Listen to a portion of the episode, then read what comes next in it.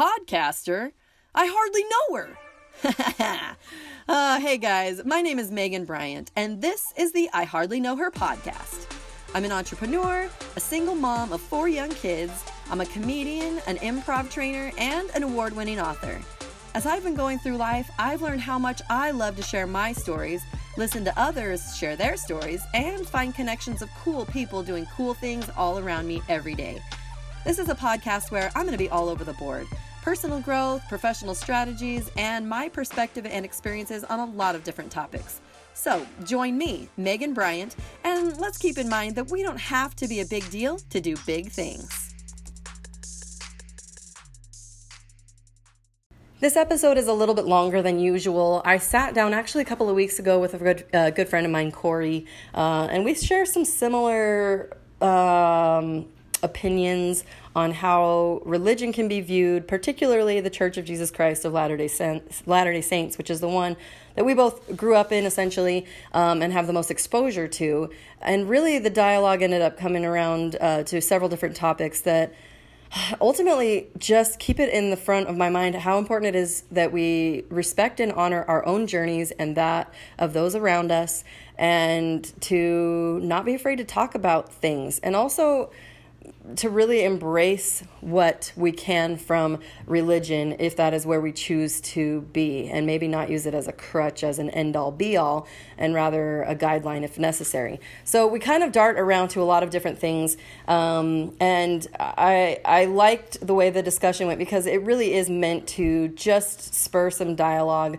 not to be negative around the church specifically uh, because there was a lot of positivity that came from um, my membership in the church throughout my life and, and still today in some ways, even though I have stepped back pretty substantially while I've been reevaluating things and, and yet feeling so, so um, resolute in where my own spirituality is and feeling very comfortable in the Megan that I am and knowing that God loves me. And so we really felt strongly that these are things that we wanted to talk about in a way that is not, we're not trying to bash on the LDS church or any other religion uh, or the people who want to follow the church. I just think it's very important that when we make decisions that we really are doing things with the motivation of doing what we really feel like is right for us and best for us and not that we're making choices because we are being told to i think that's when it can get a little bit hairy uh, when um, we kind of use the church sometimes as a crutch excuse me as a crutch or as uh, excuse to do things a certain way, or sometimes a shield um, from if we are doing something that is maybe not the best behavior, uh, instead of using spirituality and our individual relationship with God as a really powerful driving force in the way that we live our lives and become a positive influence um, with the people that we come in contact with. So, uh, yeah, pump this thing up to one and seven, 1.75 speed and enjoy a little bit of dialogue into what we like to call being a moderate Mormon. We're starting this off knowing that I'm apparently working through some mental issues because of my recent commitment. It's it's just a shift in my commitment level to extreme endurance fitness. what is it? How does it? So I, my last episode was about a Spartan race and very metaphoric, of course, to life. Because I'm like, oh man, we go through life, and even though I saw a map ahead of time, I still didn't know what the experience was going to be like. People told me about it. I just trusted I could at least try. And then it was like, oh, you run along and you get tired and you feel like, I can't do this. And then you make it one step at a time and get through obstacles. And in some cases, like, I'm afraid of heights and I'm afraid of water. And there was both of those involved, right? So one of them I was like going up and over this cargo net that's a straight up wall. And then this nice guy who had been on it before like kind of coached me through it and told me how to position my hands and which way to kind of hoist myself so that I could get over with more confidence because he'd already done it, right? So I was just sitting there going, "Oh, not sitting there. I was actively uh-huh. trudging on this course in the heat of the day thinking, Did you have to do any burpees? Yeah, well, because I missed four of the obstacles. Four obstacles? Yeah, so every time you fail an obstacle, you have to do 30 burpees. Right. That's a lot of burpees. It is a lot of burpees. 20. I will say this I cheated once because one of them was crossing the rings you know, like monkey bars but rings, right? And I made it all the way across, but I couldn't ring the bell because it was like eight inches higher, and you can't. It doesn't count technically unless you ring the bell. But I was swinging there for like four or five times, and I was like, "Screw it!" So I finally dropped, and so I did. I only did two burpees there, and I was like, "You know what? I pretty much finished it. I feel good. I did like what I felt like was good for me, Are you gonna do your burpees right now I might do burpees. to make up for it? Pos- mm, Just because you feel bad? I didn't feel bad about it. I did the ones on the other ones I legit totally failed on. Right. Because I hold myself to my own accountability. Like if I didn't actually do it, a lot of people skip the burpees. They're not going Right. to force you. You pay like 120 bucks to do it. They have their money. The Spart there's no Spartan police right. on the open ones. They do have on the competitive. Mm. But like I was just thinking about like how when we're like going through life, certain times it's valid to listen to someone's opinion if they've already done it. They know how to help you through the trial or the obstacle. But do they? That's why I'm so upset. Or is it just their own perspective on how they got through it? It Well- may not be the most accurate way for you, Oh, well, that's a good but point. it's their perspective and their lens. Wouldn't you trust it enough if you had never done it before and you know they've done it and they did a way that was it worked to at least try it and see if it works for you also? yeah, I think that. Yeah. Because I, I mean, I, point. I definitely think that when we collect opinions in life, we have to always remember it's coming from their perspective. And there's a billion factors of every moment of their life up to that moment that has formed that lens. So, still listening to what seems like it could be a good fit is absolutely something that you should always do. So a lot of this, like that question, I think is forming a lot of kind of what I'm thinking about, like relig- religion wise and just Yeah. history wise. Okay? Like, do we really know what happened, or are we getting the perspective of the author Right. and what they wanted to have happen? Yeah. You know, Sometimes. wh- whether it be Matthew, Mark, Luke, John, Paul, Peter, whatever, Yeah. right? Yeah, the trippy thing is, even when we listen to other people's stories and hear their perspectives, we still don't understand. No matter no matter how hard we try, because we will never be inside someone else's person, you know. Right. And and even when people historically and with a, whatever genre, religion, or all the things that you mentioned, like they still even if they're giving their perspective on someone else that was involved, we still don't always hear that other person's Correct. side of the story, which makes things a little bit complicated. I think Yeah. sometimes, Yeah. You know, the history. What's the story of the author? right?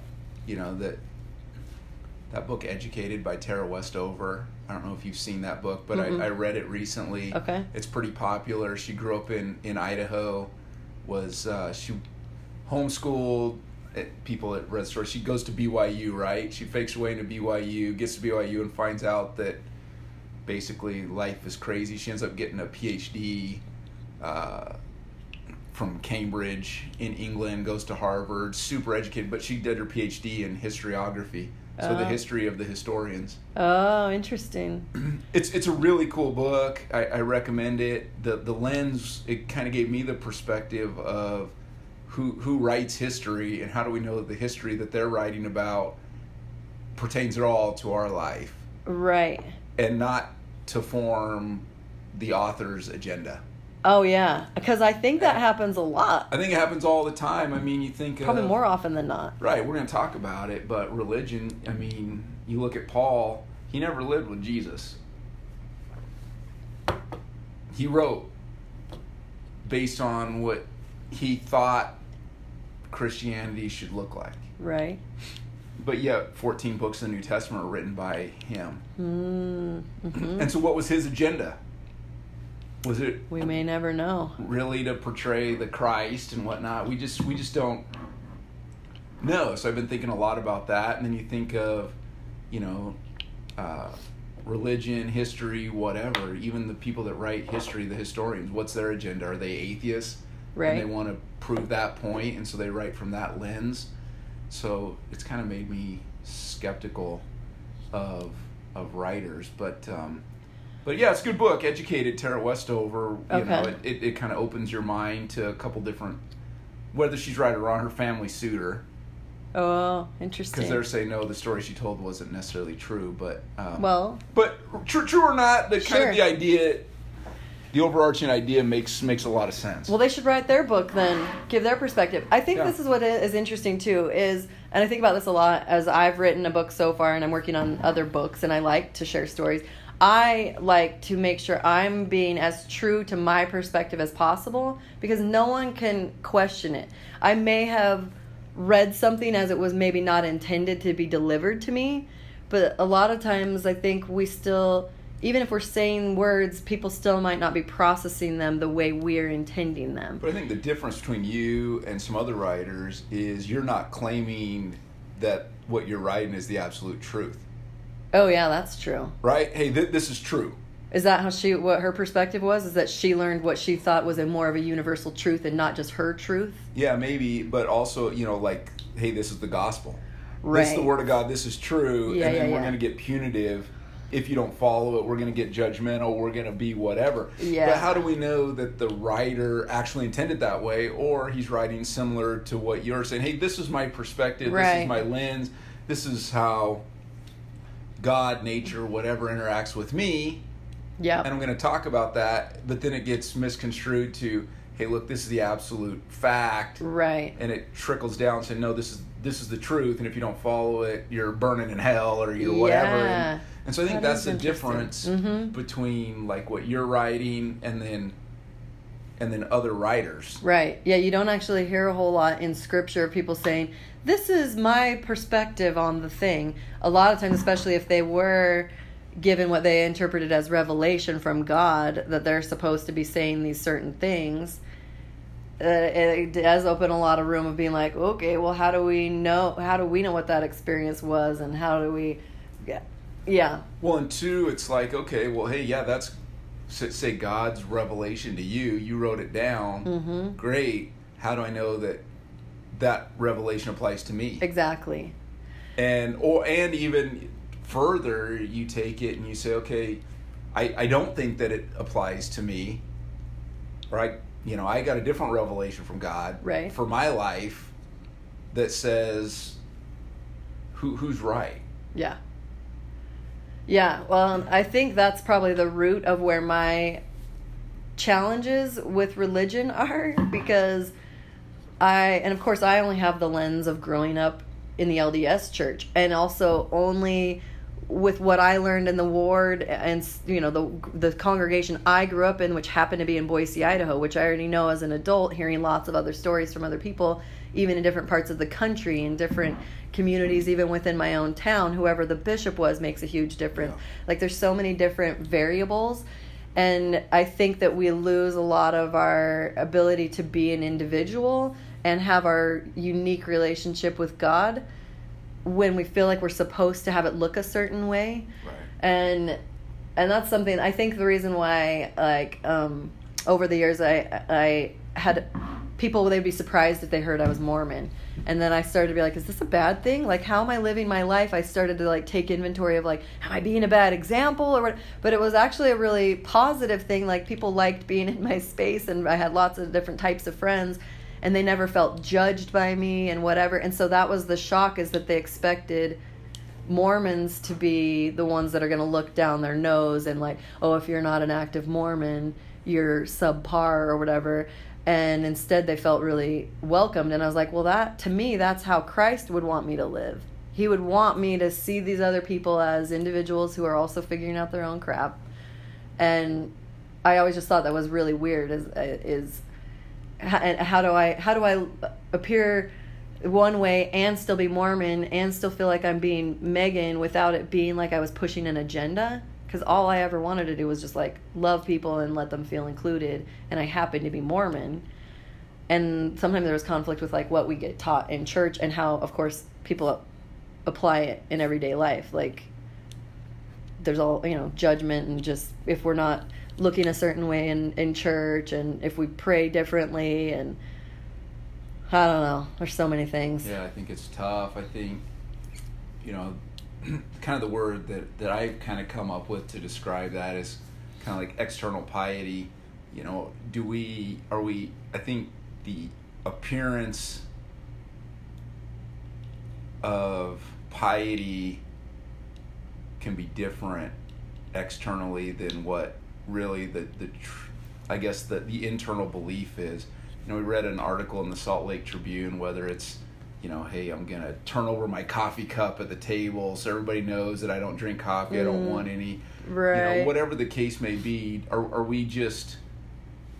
And I think it's different with uh, the generation older than us. I think the Mhm. our parents' generation is a lot different than like sort of our generation and younger, Mhm. where it's hey, look, my relationship with God is my relationship with God, regardless of what you see on the outside. I don't have to fake it. Right. And I think that prior generations have always kind of fake it till you make it. Even if you Yeah. don't believe it, you you fake it, and ultimately you will become that. right. You know, Like that they're putting in the effort to make the appearance that Right. they're a, a, a church attending person, that they're fulfilling their callings. yeah, you're 100% in. Even if you're not, even if you have doubt, you act like there's no doubt, Right. and eventually the doubt will go away. Which I don't, I don't necessarily think that that's the way to go. And then people struggle. you know, I just had some friends recently. They posted on Facebook that they uh, they left the church, and I think that a lot of people leave the church, any church, but specifically the LDS church, because they uh, they disagree with some piece of revelation, Right. and they and, and so that becomes the whole church. Let's just say word of wisdom, for instance. Okay. Hey, look, I don't I don't think God cares if I have a beer. hmm I don't think God cares if I have a cup of coffee. Right. Whatever. I don't think the word of wisdom was intended to be a punitive commandment. hmm So then they leave the church because they feel like they're judged for for that one thing Oh, that they sure. disagree with. Yeah. Right? And so, you know, this article brought up and I agree. I was talking to a good friend. I mean, in the church, why can't you be a 80% Mormon? Why can't you be a 20% Mormon? Sure. Why can't you come out and say, you know what, I'm a 10% Mormon? So is 10%, should the church want 10% more than zero? Probably, Right. right? Because, I mean, you look at it, you know, if, if Jesus were here today, he's not 100% Mormon. Right. I mean, his, his wine issue wouldn't have worked for the church today, right? like, like Jesus has a word of wisdom issue. yeah. You know, Joseph Smith. Wine back in the some would argue though wine back in the days of the biblical times is different than the way that wine is used. It's in- not. Blah blah blah. It's fermented fruit, right. right? Sure. Sure. It gets you drunk. That's what the argument would end up being for the all. That's when you step into like the justification and the whatever. How do you even quantify a percentage though? So, like I think it's just for you, right? Right. You even look at like Joseph Smith. Joseph Smith would not be able to hold a temple recommend in the church today, right. right? Yeah. I mean, he died with a bottle of wine. Dude liked beer. Same with Brigham Young. All these guys, they, they wouldn't be able to live the standard. Mm-hmm. Right. So let's just forget this idea that there's any such thing as 100% Mormon. Because Sure. there's not. No. all- Absolutely. you know, every apostle, everybody at General Conference says, hey, nobody's perfect. We all have reason to repent. Mm, yeah. So at what point can you say and be okay saying, you know, I was talking to a good friend of mine who used to be in the stake presidency, and he said, hey, you know, I've got a brother that chews. And so he feels like he can't go to church because he chews. And I'm like, well, why couldn't he just admit, hey, look, I chew, Right. and that's who I am, but I believe in, you know, that it's a good community. I like my kids. I like the values. I'm, I'm, Right. I'm a good father. I like all these other things. So there's, you know, a percentage of the church that he agrees with that he really likes, and there's one little thing you can't chew tobacco that he disagrees with. Why can't you just say, hey, look, I'm good with not having a temple recommend. I'm good with these things, and Right. take what you want. I feel like I okay. I like your strategy there. I also feel like because everybody struggles with something, everyone, one hundred percent of humans struggle. That's why we're here, is being tested in this life, right? Right. Nobody can actually be the hundred percent Mormon, as you said. So why couldn't? I mean, I, I feel like I almost want to challenge the idea of a percentage thing and still just be like, well, what's true for you? Like my goal would be, if in a perfect world, would be like we want we want people to show up if they want to show up. There's so many nice things, community. Maybe you love the hymns. Maybe there's just things that you really like about attending, right? And yet we still have all these struggles. But i always feel like church if it's really what it says it is if we really are living the way that we are taught that christ would have us live an unconditional love for others and no judgment then we would be able to rally and support each other. In fact that would be the place we'd want to go and say this is what i'm struggling with. Here's what i you know like that it's because of the struggle that i think would really turn religion on its head instead of ultimately people who appear to have their crap all together they are probably struggling in a very painful quiet way because they can't admit that they have anything wrong. And i think that's one of the greatest detriments of religion. And like one of the things I, I know I've personally struggled with is that I really wanted I thought if I if I put in my effort and I do my calling, I go to church every week, da da da da, and I try to be as good of a wife as possible, that everything will work out in the end. And and instead I was holding on to the things that I was struggling with because I had to smile on Sunday and look like everything was perfect. When instead it would have been great if I could go into the women's group and we could be like, okay, what are we dealing with? so and so's going through divorce so and so just had a baby so and so had these things which sometimes get talked about and then we like okay let's take them dinner for a week and we're we're done here and it's like this long-term pent up things we are supposed to move past them instead of embracing that like we're just always going to struggle i feel like we could all be 100% because we're putting an effort to to live our life the best way possible Sure. No, that, that I like makes sense. I like where you're going with it. I just was like to find ways it. to Yeah, you like thinking about it, and it's like to not penalize well, yourself. I, well, and that's that's the point, right? yeah. So it seems like a lot of religion, if you come out and you admit, hey, look, let's use the Mormon church and use word of wisdom, right? Okay. I'm good with whatever your word of wisdom issue is. So, what's the downside? It's punitive, right? You can't go to the temple, you can't do this, you can't do that. Mm-hmm. And then other religions, you know, it's ultimately religion is you don't fall in line, you're not eligible to for heaven, celestial kingdom, God, whatever, and you go to hell Right. right so Right. that's the old so what what incentive there, there's a disincentive for people to come out and say hey look these are my struggles because then they're ultimately judged by people who don't have the right to judge Right. and nobody wants to feel that way Exactly. but ultimately we're all in the same boat and we all need to say hey and ultimately religion's like hey it's all about repentance it's about this it's about that but yet at the same time it's it's not Yeah. Because if you do come out and you say, hey, look, I need help, I need repentance, I need whatever. And I mean, the, the struggle I have with that is who's to say what's right and wrong? Yeah. Well, it's written in the Bible. Okay, well, how do we know who's who wrote the Bible? And how do we know? I mean, Yeah. like, so, I mean, the, the old Chris Rock uh, uh, narrative about pork, right? Well, pork was bad for a long time, and then all of a sudden now it's good, Right. and it's yummy, and we can all eat pork chops. you know, I mean, what's the easiest way to get somebody to not do something? Tell them God told them not to do it. Mm. So how do we know some like some dude back in the day hated pork farms and said, "Hey, God said you can't eat pork." Yeah. And then all of a sudden it turned into this big rule and law, and then somebody one day said, "Well, shoot, pork chops are pretty good." Yeah. And now today we eat pork and nobody dies. Right. I think okay, you said two things that I want to touch touch on. One of them is it is interesting when we do see like what we think is this list of things that we're supposed to adhere to in order to be righteous or to be able to be temple recommend holders or whatever is relevant in in a religion. Like what I always thought was interesting like years ago when I worked in banking, I drank coffee all the time and I got crap for it and I was like, man, at the time I knew of the other struggles I was going through and I'm like coffee is the least should be the least Right. of someone's concern, right? So what's interesting is how much we sometimes deflect the real issues by making other things seem like they have a heightened Yep. relevance. Well, why is word of wisdom? Because it's punitive.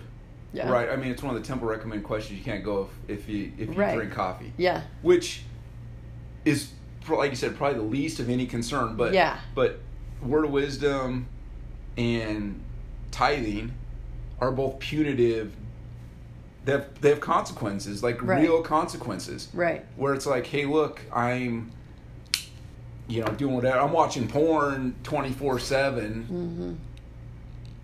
But I can still go to the temple if I'm doing that. But if I tell them that I'm drinking a coffee, I'm out. Right. Oh yeah, because the law of chastity is a whole other thing. Because there is a you know there's Question. A, a question regarding that. The thing is, anybody can lie their way through. Right. In fact, I not that I did. I I feel like uh, one of my most proud things about myself is that I really hold myself accountable to what I believe at at that time. And so there was a time when I was drinking a lot of coffee, but I felt like everything else I was totally nailing it. And so in my interview, I told the bishop I was like, I'm still drinking coffee and I don't think that God would restrict me from going to the temple. And he actually gave me my recommend at that Awesome. time. There's been other times and another bishop that didn't, and for the same offense. And I still was thinking, coffee of all the things you're going to keep me. And uh, but then on the other hand, it's like people really like it is still between us and God. At the end of this all, Right. we're gonna know what we lied about. We're gonna know what we held true to our own, what our own moral compass was, you know, and and then it's still then it comes to like whatever this bishop happens to to have this type of opinion and this bishop didn't, and so there's a lot, and I think that that causes a lot of struggle because there's a lot of things that. On the one hand, the humans, some of the humans are trying to let us be human and also still progress Right. and others get so freaking hung up on things and and a lot of the stuff is just like so easy to slough off with a a lie. I mean, I would get frustrated knowing that certain things it's like, okay, well, I mean, I used to. I don't as much anymore.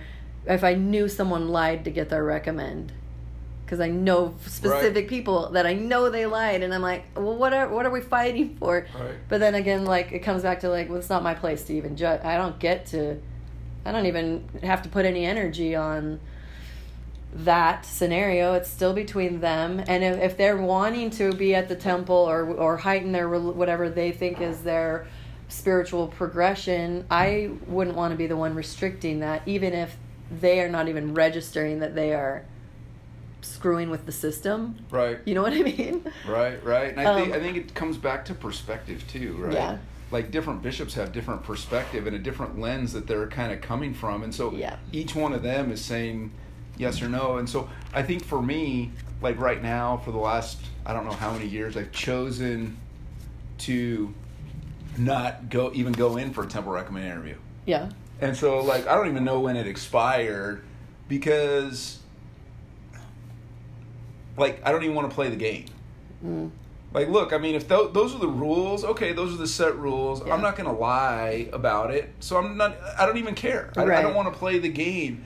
And if that, and I'll go back to the percentages, it's a little easier. But Yeah. if I go back and say, hey, you know, I'm a 60% Mormon, Yeah. I do like your percentages, by the way.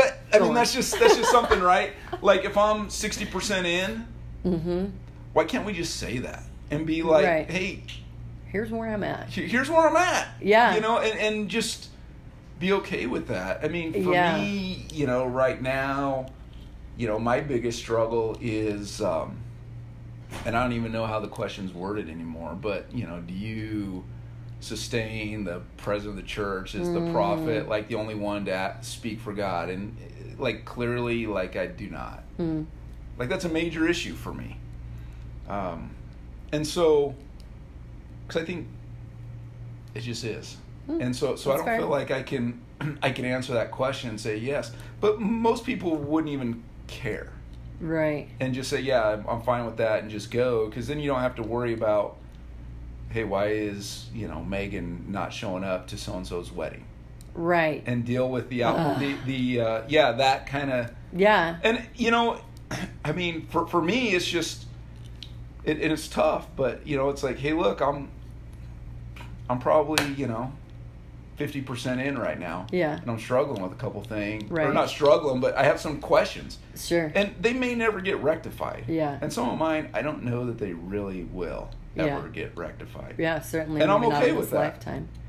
Okay, so then the second thing that stuck out a little while ago that I want to circle back because some of these things you just said totally go in line with it with the whole topic of repentance and like the limitations. So uh, I uh, sometimes if if an important event is coming up, like a wedding, for example, I've I've known tons of people in my lifetime that hustle and they Right. repent quote unquote repent to do whatever they need to to be able to hustle and get their Right. recommend in time so they don't miss the thing and then they just go back right back to their normal lifestyle and so i, I struggle with that being Yeah. a thing and also repentance to me is something that i i feel like should be used more to our advantage to continue to stay as true to what our goals are in life as possible to become better. Meaning, like the times that I've had to repent for stuff in life, it was when I found myself doing things or living in a way that I did not feel good about myself, right?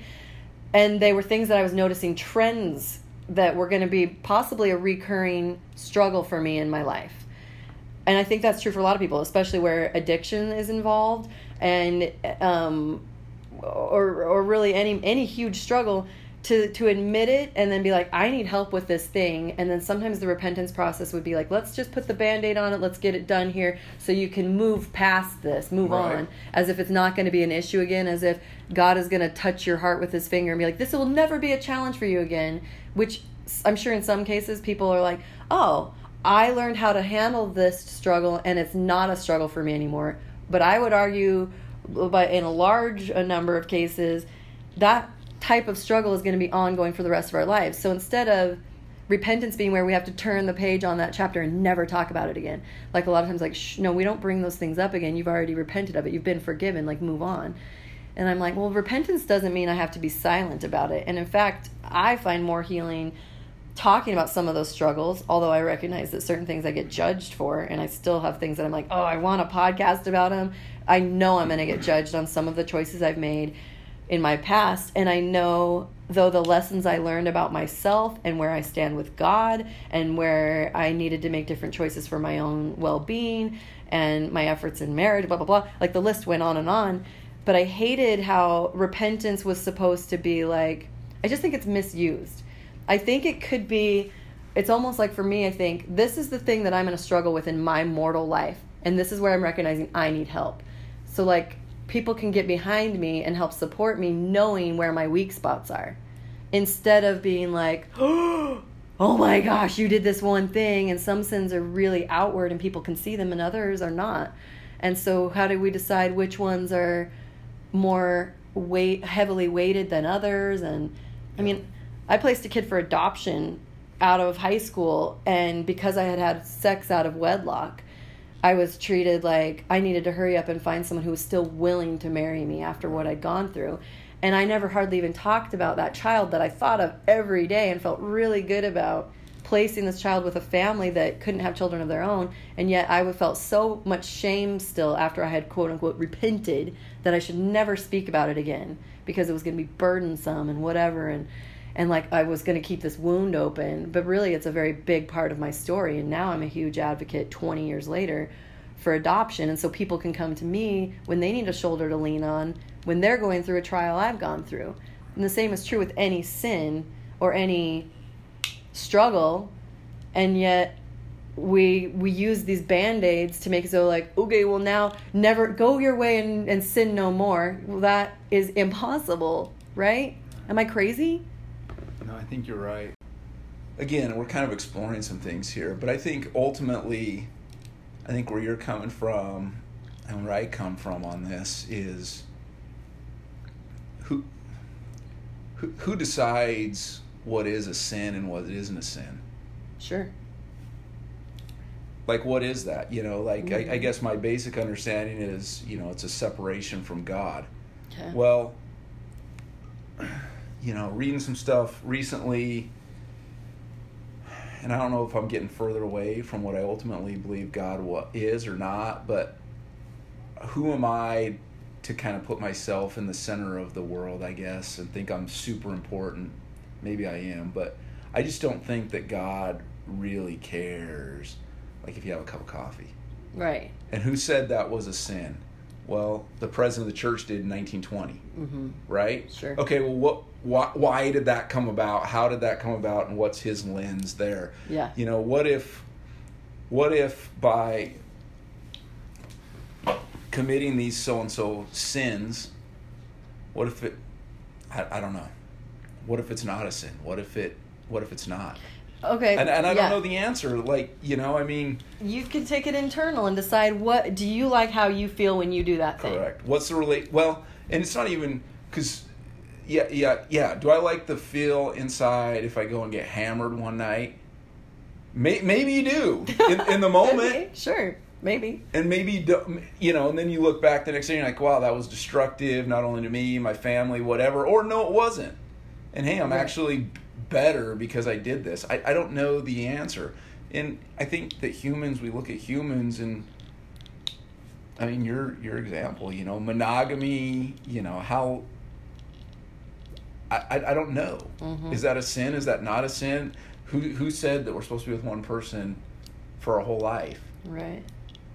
you know when does that change when do we view divorce as something you know maybe maybe wonderful as opposed to something like hey look i'm in a relationship that isn't good for me my kids whatever but i kind of have this external piety idea or somebody at one point told me that i have to be married to this person why, why can't why can't one person that's good to have children with not be the same person that's good for you mm-hmm. after kids are raised I, I don't know I think that's where the myth gets busted. Is it can't whatever. I think whatever is the best for you, and and you're saying like maybe maybe God doesn't want us thinking that we're the center of the universe, but for each of us individually, we are the only ones that we fully understand 100% in our own brain, right? So if we were to each take our own experience and try to maximize our own individual potential, it becomes a more positive thing in general Yeah. for everyone. Even though not everyone cares what we're our and it path builds that is. stronger relationship with with God, right? If Yeah. we if we say, hey, you know what? How am I doing? Yeah. As opposed to relying on a bishop, a priest, a Bible, anything Right. else to say you're doing good or you're doing bad or Yeah. you're sinning or you're not. I think that as we take that away, I think we have more reliance on personal revelation, Mhm. which is what Joseph Smith always wanted people to do, yeah. as opposed to, hey, the bishop told me I can't do this, so I can't do this. I mean, at some point, you're not eight, Right. and you have to decide what works for you or doesn't. And Totally. if, if your revelation doesn't coincide with what your denomination, your church is saying, why can't you be okay with that? Right. and say, hey, great, we differ on this point. So I'm going to use everything that I feel is good, Yep. and I'm going to take that into my life. And the stuff that I, d- I disagree with, I'm just going to note that I disagree with it. Mhm. And ultimately, I'll deal with the, the ramifications, be, i.e., hey, I might not be able to temple recommend. Mhm. Okay, great, I'm, I'm good with that. But, Right. you know, like I had an experience the other day, you know, I was at in church, and my kid he didn't go to a youth conference because he had a baseball tournament. And uh, you know they i was like man I, the kids were all talking. I was like ah that probably would have been a good experience for my kid to go to. I think he could have learned some things not necessarily about who jesus is or whatever but just about himself the camaraderie. It's a little and i was like wow there's there's some good things about the church. There's a community For sure. that's going to help me raise my kids. Yeah. that if I take them out of that situation, then it's all going to be on me. and that and, and I'm going to screw it up. I, I need that community to kind of help give some boundaries, some direction, and ultimately at some point my kids can decide if those boundaries or direction are for them or not. Yeah. But you know, so does that make you a whatever percentage, right? And say, hey, look, I mm-hmm. Mm-hmm. I don't think the church is for me at all Yeah. period. But I do think that there's some good things in it, and I'm going to look for the good. And I think ultimately what happens is so many people want to look for, like, say, it's either all or nothing. Yeah. I can't have the pieces that I think are good if the church isn't going to allow me to believe how I want to believe. And so mm-hmm. they just totally disregard everything Right. and get out. And I, I don't know that that's the right way to go either because I think as humans, I think we need a tribe. I think we need a pack. I think we need Mhm. a community, whatever. I think that's who we are as humans to Yeah. ultimately help ourselves and help our kids. Yep. So I've kind of came to that point where, hey, look, I'm okay.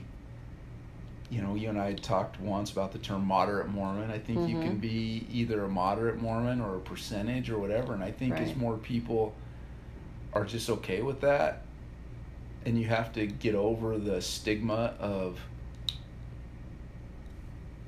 somebody saying, well, this guy's not good. He doesn't have a good relationship with God or whatever. Right. Well, my relationship with God's probably better than yours. Yeah. Yeah. Because I actually look for what He wants in my life as opposed to what somebody's dictating to me. exactly. And I don't know where they, they come from. I So- think yeah.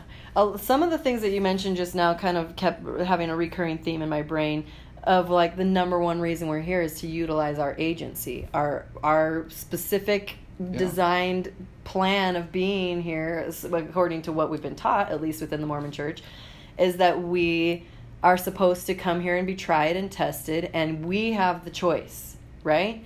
So all these things that you're saying, it is like I think there is a lot of positive stuff that comes from church. I think the intention, I think like probably behind most organized relig- religions is to be good. Like I don't think any of them. Well, I don't know all religions. Some of them, of course, wreak havoc in the world around us. But it, I think by and large, like we're trying to set people up for success. And so when I think back of my journey, even though I don't actively go now, I feel like I have really understood how to use my own agency. And then anytime I find myself in a space of judgment oh, and I recognize I'm maybe judging someone else, then I'm like, wait a minute, they get their agency too. Like it becomes such a a weight lifted off of my shoulder Right. when I take out that whole element of like these per- these parameters are maybe there for people who really don't know how to decide. So a lot of people really need the community Right. and they and they don't yet know maybe it's later in life that they learn how to make a decision really on their own or they there there is not as much of a mental nimble movement but I think that's all part of it is allowing my kids to i mean I'm, I'm in a similar parental boat as you are my kids still go to church uh, with their father when they're with me which is very rare on the sunday we don't go to church right now. Um, we go play in the park. We explore this beautiful world that has been created for us. I, we pray in my home. It's different a little bit than it, how i used to pray. I want my kids to understand how to use their agency, how to see what it is inside and out of the church, what they love, and they pick and choose what they what they feel is suitable for them. And I think that um, I think there is a little bit of a shift culturally within the church, and just like we have to, like it's unacceptable to be publicly against any one group or you know LGBTQ stuff. Is that the, all five letters now, right? Plus. Yeah, plus plus. And so anytime there's these discrepancies now, ch- uh, churches are having to shift how they want to approach things when really it's overcomplicating. It's like we don't need to be the ones judging. We just should stay in our little vessel of our individual body and our spirit and focus on our relationship with God and then it will just bleed over in a positive way to these other things, right? Like there's so many positives from the church. I personally have had some experiences that I did not like how things were handled by humans that were in the church. Right. You know. And and so in my where I'm at right now, my choice is that I feel like I'm doing the things that are good for me. I feel very close to God as I understand him. And and yeah, it's just a But why couldn't you be like, say, I mean, and, and I think you are in this point. Mhm. I think you are. Like, hey, look, I'm a 1% Mormon. Or I'm a 5% or Yeah. 8. I don't know what the I don't know. I guess if we are picking percentage, I say 22%. So I'm a 22%. There's a lot of things I love There's a lot about of- the church. And so then by, and I think you're the perfect example, right? By saying, okay, hey, look, I'm 22% LDS. So you throw that percentage out of your life hmm because you feel like you can't participate because you don't buy into the other 78% Right. that's out there. But you know what? What are we missing out on? Whether it's kids' activities, whatever. Yeah. So I've been trying to test this theory. So the other day in church, I went way off the reservation. Yeah. Way off the reservation. Way off the reservation. It was like crazy. okay. I was like, hey, look, I'm going to experiment. So I showed up to church wearing essentially what I have on today. So like Which not is a white for shirt. listeners, yeah. He's got a grid patterned button up shirt, no tie, no tie, top button undone, just dress pants, dress pants, just regular business casual. business casual Just call for it the business listener. casual. Okay, sounds Yeah, good. show up business casual, Mhm. right? Let's see what people think. Yeah. Let's see what they say because I'm not going the white shirt and tie. By the way, I don't even know when that was instituted or why that was instituted. Right, I don't know. Like, I mean, Because we wouldn't want people to not show up if they're not on their Sunday best. yeah, but what is Sunday best? I don't know. It should be whatever we feel is our Sunday best. I remember people getting mad if we wore flip flops as Right. young women in the in the ward. And why is it even Sunday best? shoes. I mean, you know, Jesus shows up and John the Baptist wearing like a you know a camel hair like Right. robe. I mean, dudes back in the day, I I, I don't know. right? Yeah, I don't you know. I mean, so I don't know really where this idea came from. I mean, if if God sees us naked, Mm-hmm. sees us at our worst, who who are we really? Are you saying you're at your worst when you're naked? Maybe. You Got to hit the gym, lay off the chips and salsa. But you know, you you just wonder that, right? Mhm. Like, okay, so so who, who am I really trying to impress? Is Right. it is it God or is it my neighbor or the Mhm. bishop or whatever? Did anyone know? say anything that day? So you know what's interesting is uh, so I've I've slowly been going down this road. So the first first week I went like suit, white shirt, no tie. Okay. Pretty crazy, Yeah. right? Mhm. And then the next week like no suit coat. And then the next week no white shirt. so this next week I think I'm going to try like shorts. oh my gosh, that's Some awesome. shorts and some Jordans or something. I don't know, whatever. Yeah. But you know what? N- nobody said anything. Good. No, nobody said anything. I'm and, so glad and- to hear but, that. But I don't know what they were thinking. They, Who they probably they probably already know that I'm a little bit off the reservation because I'm like, look, I don't need to show up for weeks, four four weeks a month or whatever. But Yeah. but no, nobody said anything, and I just got over the fact that hey, look, I'm comfortable, and I, and I'm comfortable with God being comfortable with the way I look right now. yeah. And I want to go to church today to be there with my kids. Yeah. So, what what's the issue? Right. And I, I just kind of got over the fact like, look, I just don't really care. If if other people have an issue with it, they have an issue with it. Yeah. And what a waste of their time and energy, right? Right. And so, you know, just kind of just just experiment with you know less than hundred percent. Yeah. And when you show up wearing something outside the norm, Mm-hmm. it's pretty apparent. Yeah. right? And so, but it, it felt good, and I didn't feel like you know what it was weird because I was like, man, I'm I'm not gonna go to hell. Mm-hmm. like the church didn't burn down. Like okay, could I not participate in some activities in the church? Maybe, Mm-hmm. but I'm okay with that Right. because I may not agree with those activities anyway. Right. And so, but you know, again, it just kind of goes back to I don't want to let my I don't I don't want to get rid of the twenty percent or forty percent that I feel Mm. like is good in my life Yeah.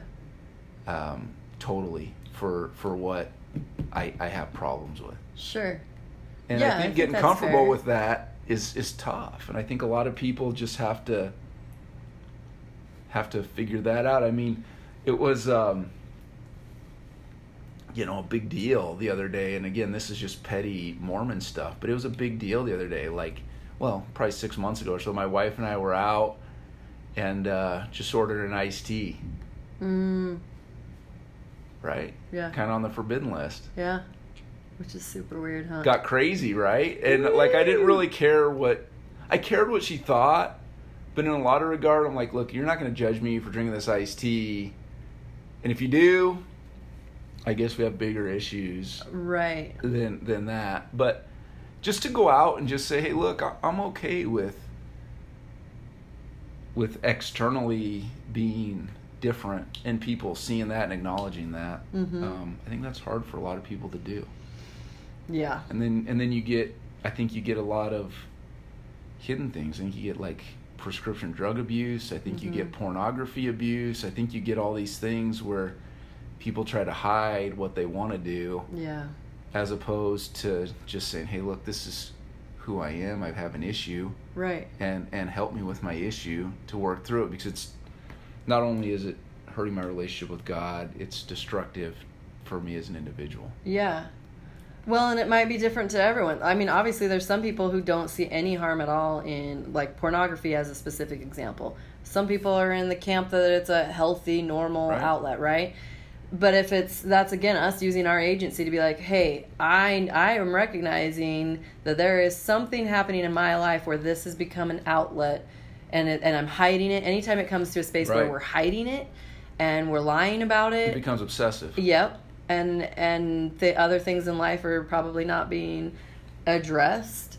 And then and then the shame, there's such a thick layer of shame that will happen on any of those issues that it's like how do they even come up for air? And then there's if they do want to talk about it, then it's like just as quickly we want to move past it as if it's not going to be potentially an ongoing problem. Same thing with like Right. alcoholics or like as you're saying any anything that is like really manipulating your system can you keep one foot in and still dabble a little? Or is it an all or nothing thing when you're coming with that right? Because if someone recognizes that they're an alcoholic or a drug addict i mean i have enough friends and acquaintances and have worked with people who have been in like recovery programs and they have they have chosen to stay committed to getting that support probably for the rest of their mortal experience because they know where their weaknesses are and they don't want to tread in those spaces. And so certainly like this kind of ties back to word of wisdom for example which if, if listeners don't know word of wisdom is essentially a plan for health and moderation and how we treat our bodies right certain substances things that we're allowed to eat and drink and whatever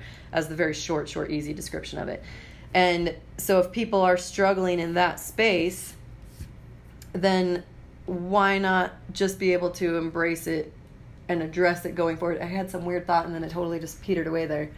Well, it's tough, right? Because you you say, look, does God care really if I'm at a birthday party with a bunch of friends and we have a couple beers? Right. Okay, wait, yeah. That's what it, Yeah, like I go doubt ahead. he would care. I He think, doesn't care. I think when your life though starts to get so consumed by that thing Correct. and you cannot function, you cannot even Correct. utilize your physical body the way it's meant to function because you're so dependent on a substance, which anybody I've ever talked to has who is working through keeping a grip on their addiction, it's always with the support of God. It's a Right. tribe of living humans on our world among us, but also people find that healing. At least I have not yet come across. I'm sure they must exist, but I I personally don't know anyone directly who doesn't rely on God or some kind of higher power, whatever that is to them, to overcome the weakness of our physical being. And so when you think about like who made up these rules, certainly some of it must have come through revelation for the grand scheme of things like the 10 commandments. There's a lot of things in there that like any living human that can't get behind thou shalt not murder, I'm questioning them. Like no that that seems like a universal thing that we as humans could get up, get behind like oh that's probably not a good thing to do is kill each other, right? And then there maybe is, is some other arguments with other commandments, but I kind of like those levels of the effort of whatever type of guidelines are being provided. But again, there's trial and error of what's good for us, Right. what our tolerance is within each of the subjects. How do we use our agency to to direct our own lives? How does that affect those that we love? How does it affect perfect strangers when some people go in and shoot up a movie theater? Right.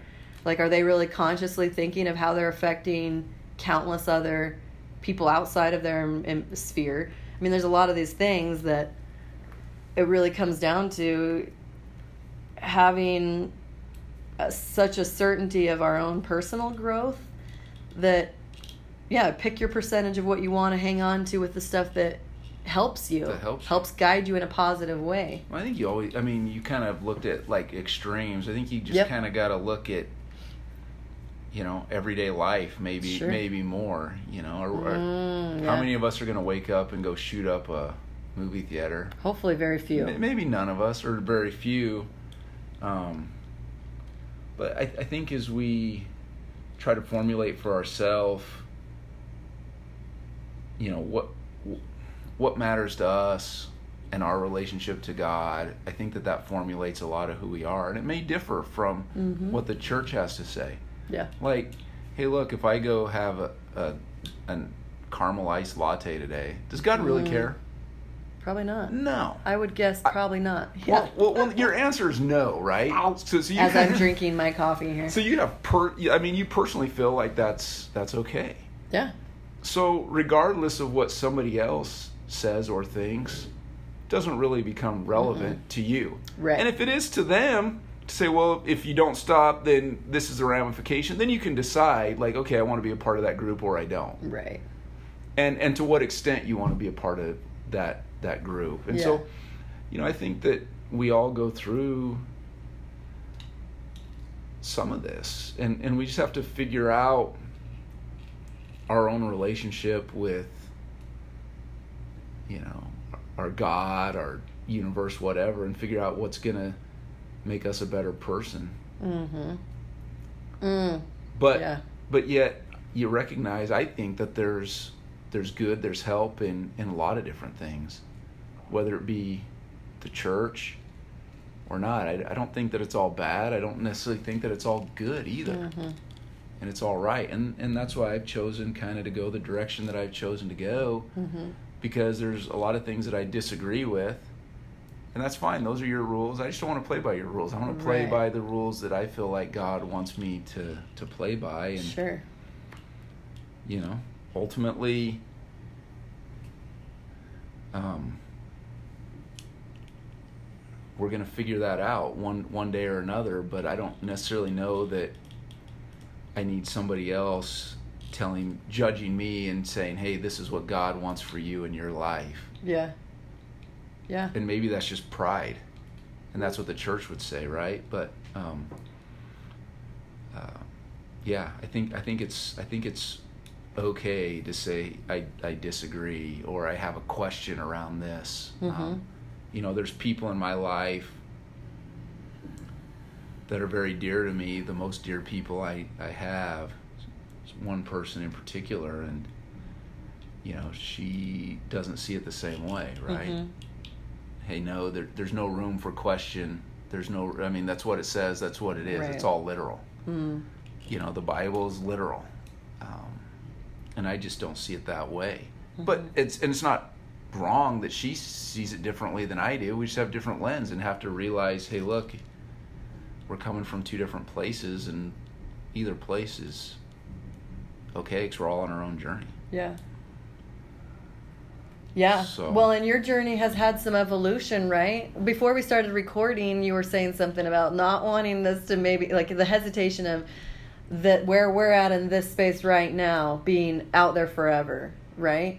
But yet we always get to evolve and grow and maybe we our opinions shift once we've gone through a different experience or maybe there's a new way for us to experience something that changes the opinion yeah um, I I mean I know I have people in in my life um, who are like, oh, we're still so hopeful that you come back to the church and whatever. And I'm like, ah, you know, and maybe I don't know, maybe that happen. I don't know what this, my life's gonna be like ten years from now. I I But think what does that, mean It- what I does come know. back to the church mean like come back to like Full activity, I would assume. Well, I don't even know what full activity is I don't because either. we've already established that. Yeah. I don't know that anybody. What what's full activity? Showing up, going to the temple. Great. Probably doing all the yeah Who the, cares the checklist of standard Right. protocol, right? So that's the issue. Yeah, I, exactly. And I think that allowing, I mean, on the same token, though, those exact same people, well, like my bishop, for example, the one I still live in the ward boundaries for, I have amazing people in my ward. And of course, my family has been loving, and thankfully, I'm not one of those people that I've stepped away from the church and have been cast Bitter. out Yeah. which some people well and i definitely yeah i don't i don't personally hold the bitterness but i haven't been cast out like so many terrible stories i hear from people who come out as gay and their family doesn't ever talk to them again or what you know or they leave the church and now they're the black sheep and Right. thankfully that's not the case here It is. You just don't realize it. well there's some things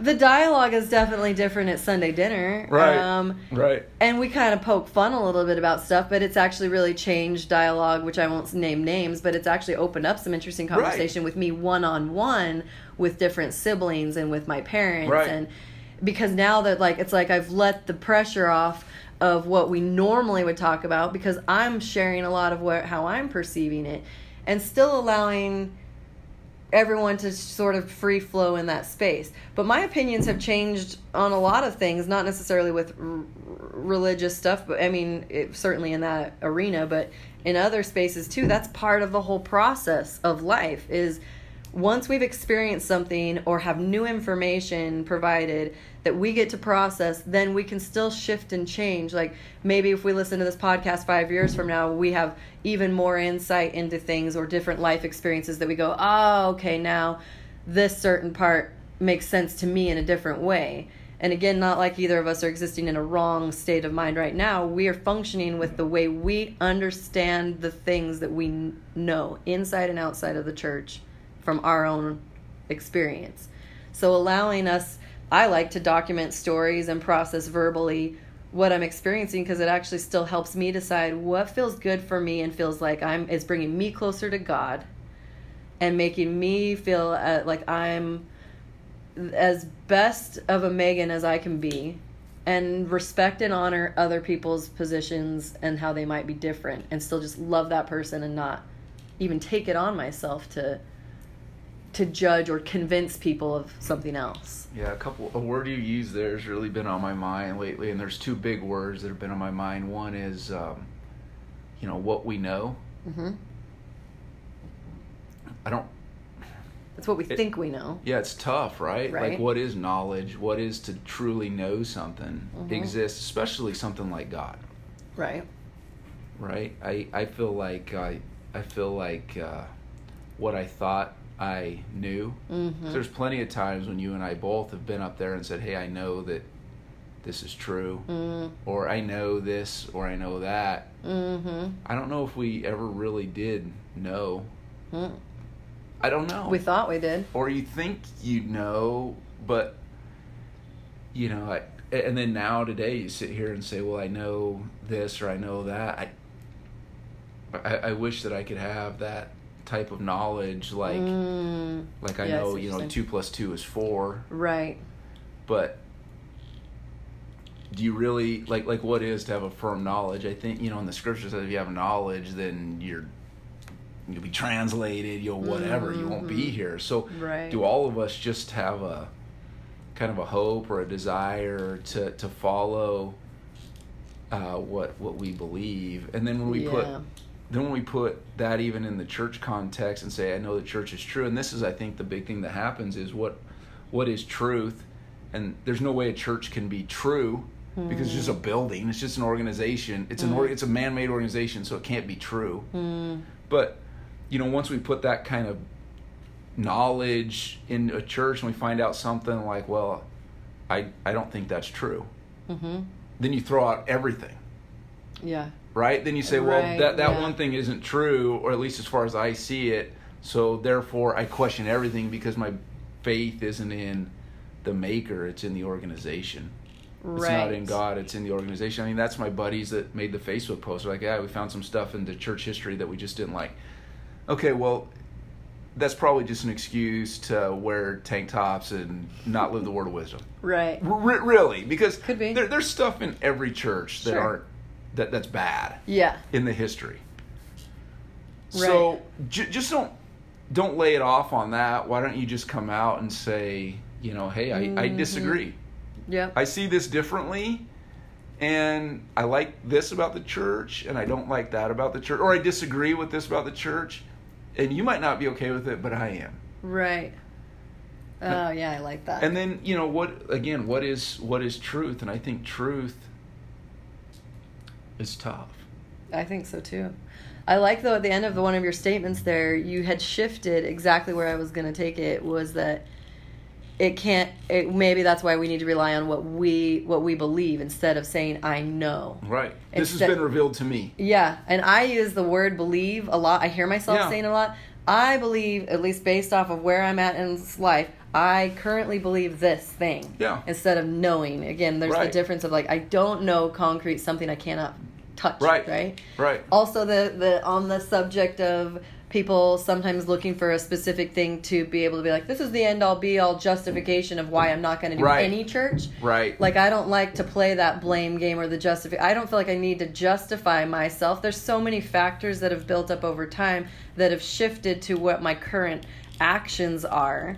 And it, it is centered on what my belief is with my plan with my maker and and not owing anyone any explanation. Like Right. some people will ask me what were some of the factors and then I want to be really super careful when I answer because there's certainly some things when it comes to discipline I've experienced within the church and other experiences of pe- things I was told by leadership and and things that I have actual evidence. I have Right. paperwork from the the Salt Lake of certain trials that are tied to certain trials in my life, and yet I still don't use those as a crutch to justify like, well, I left the church because of ABC and and exactly what you're saying. Oh yeah, see, I do like.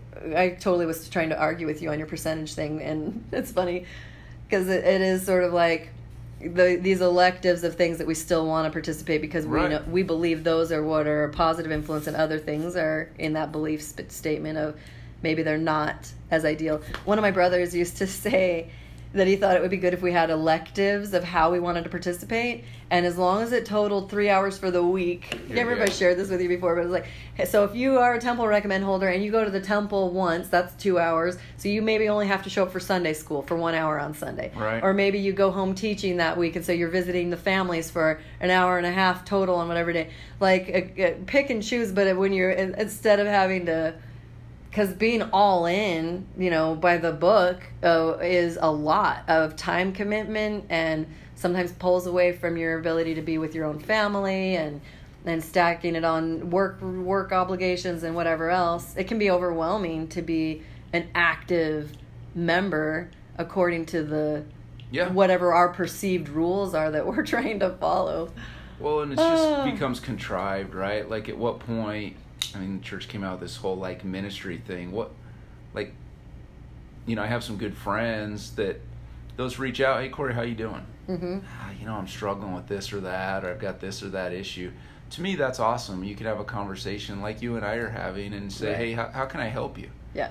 You know, nobody's making me or you reach out to each other to try to help each other to to figure out this journey that we're on. Right. But how much better is it when, you know, just somebody s- says, hey, how, how can I help? hmm As opposed to, well, I was assigned to you Exactly. and I have to show up, and you're like, well, I just don't want to deal with you because you don't know me or whatever. And so Yeah. I think as we, yeah, I think as we just look for opportunities to deepen our relationship with Heavenly Father, and we, you know, none, none of your issues from a church discipline standpoint come into play if at some point in time you just say, hey, look, I'm not playing your game. hmm So Right. you guys can have your rules, hmm but I'm, I'm not playing by your rules. Right. And so I'm okay with not having Temple recommend. I'm okay with not doing this. I'm okay with not doing that. And these are the rules that I'm going to play by.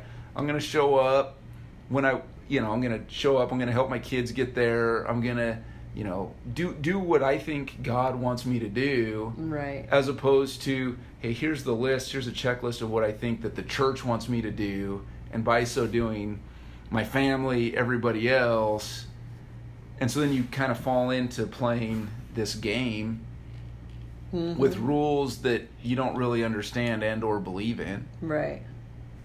and so i guess kind of where i'm at is why can't we just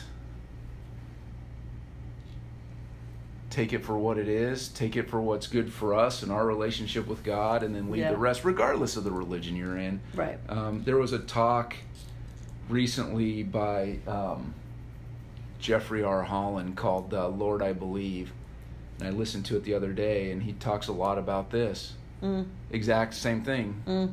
believe where you're at.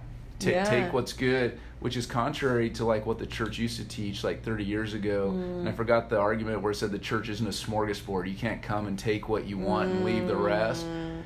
And I think it's shifted now Yeah. to hey, look, we, we realize that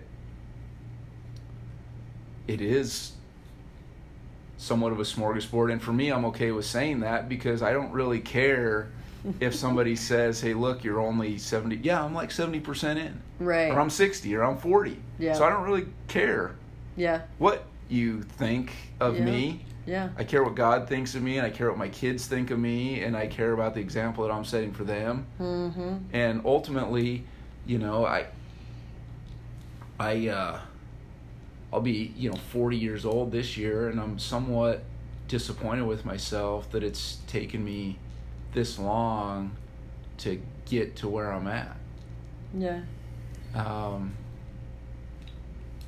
but I'm glad that I got here. Hmm. Yeah. And can, You still have half a life ahead of you, or at least maybe in theory. five years. Five years.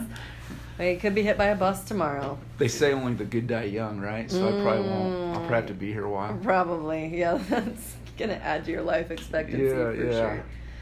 Yeah. Yeah. And, and, you know, I mean, on on that note, I get I get sick of, you know, Mormon. Well, any religious person that's saying, you know, hey, God's great. I'm stoked about heaven. I'm this and that. But you know what? I really don't want to die. Well, if you're so stoked about it, why don't why don't we just go? Yeah. Like, why wouldn't we be clamoring to get hit by a bus? Sure. That's true. You get to go to a lot better spot. So really, where is your faith and where is Right. Yeah, because You know. especially in a lot of religions, if they have unresolved things that they haven't yet quote unquote repented of, then they are there. There's a fear. There's been like that's probably a whole other thing. I just don't think God Just- cares that much. right. I think- mean, honestly, I, I think that as long and I mean, I'm speaking for God, like like I know, Right. But in my life, I, I I feel like as long as I'm trying to live the life that um, I'm good with with God in, yeah. then I'm okay, and that might differ from what what you think Sure. um, you know um, I, and and again I, I think that's religion agnostic i think that there's a lot of different religions out there islam buddhist whatever jewish people they live like their belief on what's right and wrong is different th- than what mine is in some instances Mm, sure. but they're doing the best that they can Yeah. to live the life that their God tells them, Right. or are they living the life that the religion is telling them they have to live Yeah. and do the things? So I, I don't know. I, I think it's super complicated. I think especially when you talk about the Mormon Church, you're talking 15 million members, Mm-hmm. which is super insignificant. Mhm. Like 15 million members out of 7 billion people, and probably only half of those are active. So, you know, I, I, I don't believe, I, I honestly do not believe the church has a cornerstone on truth. Hmm. I don't, I don't, I don't, I don't, you know, when it comes out and says, hey, look, this is the truth, I don't think it is. I think Mhm. that there's truth in Islam, Judaism, Christianity, Mhm. and we're all doing the best we can with what we've been given, which are these works of scripture that were written how many ever thousands of years ago by God knows who. right. And we don't even know really what their intention was. Exactly. But yet today we like we have no idea Right. who wrote it. Why why did what why, what was Paul's meaning around creating Right. and when did I mean I'm reading a book right now. It's called uh, When Jesus Became Christ. Mm. Was he Christ from the beginning? Did he become Christ at baptism? Did he become Christ when he died? I don't know, but been reading a lot about the historical Jesus and kind of who he Mm. was, written from a his, history point of view, and it's a lot different than the Christian point of view. Who's right? Who has the truth? Probably neither. The history guys are writing from their lens and, and based on their agenda. The theologians are writing from their lens and their agenda. Yeah. So it's my job to kind of aggregate it, consolidate it, and uh, figure out for myself Yeah. where it is I stand. Are you a praying man? Is it like you pray and ponder over these things, or are you sort? Or, I think I think more. I fe- And and I, I feel like that counts as prayer. If I'm genuinely looking for something to fill my spiritual bucket, yeah. I think a lot of our connection of our thoughts, maybe it's not on our knees, Right. whatever. Super formal. Yeah, start yeah. and So and what's the the wrong type of prayer and question. meditation? Right. I think I would argue that if you are, I mean, if I were to write down the difference, I think prayer is a little too structured historically. It's like it's supposed to go a certain way. Like uh, you know, in our church. And why? I don't know. That's just Like, like, because somebody, because somebody at one point in time, that- yeah. it was in the New Testament, they Testament, said it a certain way, or there's the sacrament prayers is the same every week, and there's certain Right. things that have to be done a, a certain way, right? But then when I'm in a space of what I think a lot of my thoughts, and I love meditating, and I love uh, being in nature and stuff that's kind of like holistic type approach because I feel very connected to who I think I was made to be. And when you're saying, or you know, earlier you're saying something about speaking about um, from the perspective of God. You know, who are you to say those types of things other than we are His children? In some ways, at least, I think you, that's you and I believe that we are somehow spirit children of a heavenly, in theory, a heavenly father figure. Right. And so the same way you think about what you want your kids to experience in life, it's along those lines, right? Like when you're saying I don't think God cares if I drink a beer, well, like think about how you parent your own kids. Like are you going to stop loving your children when they hit certain obstacles or make certain choices in their life or are you going to allow them their agency to navigate their own thing and give them the love and respect of having their own experience and you want them to still have a good relationship with you i assume Right. that's what i want with my kids is no matter what i want them to have their experiences and sure i might get frustrated if they're doing things differently than i might have but that's the, that's how i picture my relationship with god is like i'm a daughter of a, a god who created me to be the certain megan like to be megan whatever that is and it will evolve a little bit but there's definitely recurring themes that are very megan from when i was very young to present day to how i'll probably be a kooky old lady and with the ch- my own children like i want to be sort of like a moderator of things that i have experienced and allowing them a smorgasbord in life of smorgasbord Bored. yeah i was like i, I wanted to catch myself because i realized i said the wrong letter No, you're fine. but um yeah Well, and how are we to say like what's a good experience or a bad experience? Is all of it just experience? Right Um, and different for each of us Yeah, something that i thought was awesome other people might hate and Right. loathe and like like your uh, adoption experience. Mhm. Your parents probably really felt like it was horrible. You probably felt like it was horrible. And then and then you look back twenty Mm, the years church made down me feel like it was supposed to be horrible But then you look back twenty years removed, hmm and you say, "Wow, you know that obstacle was maybe difficult." Hmm but this is what I learned. This is how I grew. This is how I'm better. And so then you look back and you say, well, maybe that wasn't a, a bad experience. Maybe it was a good experience because otherwise I wouldn't have been able to yeah do the things that I'm doing. I think that we get super locked into this idea of, of good and bad. I'm, I'm reading a book. Um, Are you reading all these books simultaneously? This is like the fourth book you've mentioned. yeah, so like, You so, just have them all kind of going at any given yeah, time. Yeah, yeah. Well, I listen to a lot. So, so um, digressing from the, so uh, I read a lot of books when I work out. So I ride bikes a lot. Okay, yeah. So I'll go sit on my bike for like two, three, five hours at a Mhm. time. So the easiest thing to do is listen to books. Sure. So I don't really read any books, but I Oh, listen okay. to a lot of books. okay, yeah, So yeah. right now I'm listening to uh, Yuval Noah Harari's book uh, Homo Deus, which is his second book from uh, Homo Sapiens. Awesome book if you want to. It's like the history of mankind, Mm. and it talks about kind of how we've evolved from hunter gatherers to kind of where we are today. Mm. Yeah. Really cool book. Sure. Um, but you know, you think about what's good and bad and what Mhm. shapes our lens, and we want our kids to have experiences that are good, but our experiences are only shaped through our lens of what's good and bad. Right. Well, I don't necessarily don't not want my kids to have bad experiences. I want them to know that if they make a choice and it was it turns out to be a struggle, either one that they choose or that came upon them that they didn't have a choice in, that I as their mother will still love and support them in their journey. Right, help them through it. Yeah, and I almost don't even categorize them as good and bad experiences. I think that our trials are hard. And then we don't know quite what the blessings Yeah, but what be. is hard? Like, why can't we just classify it as, hey, look, I'm having an experience? And how do we know Well- if it's good or bad? Because we don't know the outcome. It's just an experience. sure. So, so in re- resilience, what I was going to say in resilience, Okay. they said uh, the Greeks, I guess, used to call the devil diabolos, Mm-hmm. which in the book at least was defined by uh, the one who puts obstacles in our way. Mhm. The guy makes the argument that, well, what if we're the one that puts obstacles in our way Mm-hmm. by the choices that we make? Yeah. I think that does happen. as opposed to putting it off on this outside force called Satan that's sitting out there saying, "Ha, you know, I'm gonna throw this at Megan. I'm gonna I'm gonna get Megan pregnant right now." Right, because that's exactly how it happened. Satan got me pregnant. Yeah, yeah. Satan's out there saying, "Hey, we're gonna get you pregnant, Right. and uh, this will be awesome for Megan because she's gonna struggle with this or whatever."